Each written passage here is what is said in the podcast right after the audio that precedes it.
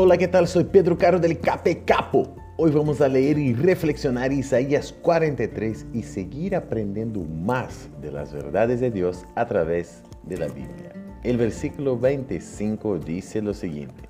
Yo soy el que por amor a mí mismo borra tus transgresiones y no se acuerda más de tus pecados.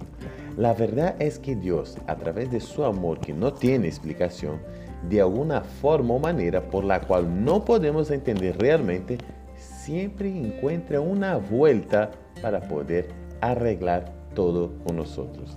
Él quiere lo mejor para nosotros y busca sin parar que podamos arrepentirnos para finalmente vivir sin pecado, vivir llenos de su amor. Amén o no amén. Que Dios te bendiga muchísimo. Chao, chao, chao, chao.